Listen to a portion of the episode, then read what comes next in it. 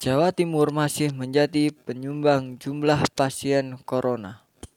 Kamis, 2 Juli 2020. Hari ini pasien corona di Jawa Timur melonjak sampai 374 orang. Sementara 192 orang di Jawa Timur sembuh. Lainnya ada 22 orang meninggal dunia. Sementara itu, Jakarta di peringkat kedua sumbang pasien corona terbanyak. Jumlahnya 190 orang hari ini.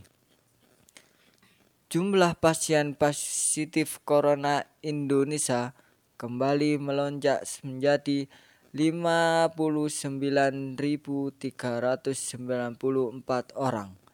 Kamis, 2 Juli 2020 jumlahnya bertambah 1624 orang selama 24 jam. Sementara ada 26.667 orang sembuh. Jumlahnya naik 1072 orang. Saya Muhammad Rifki Ardiansyah melaporkan dari Malang.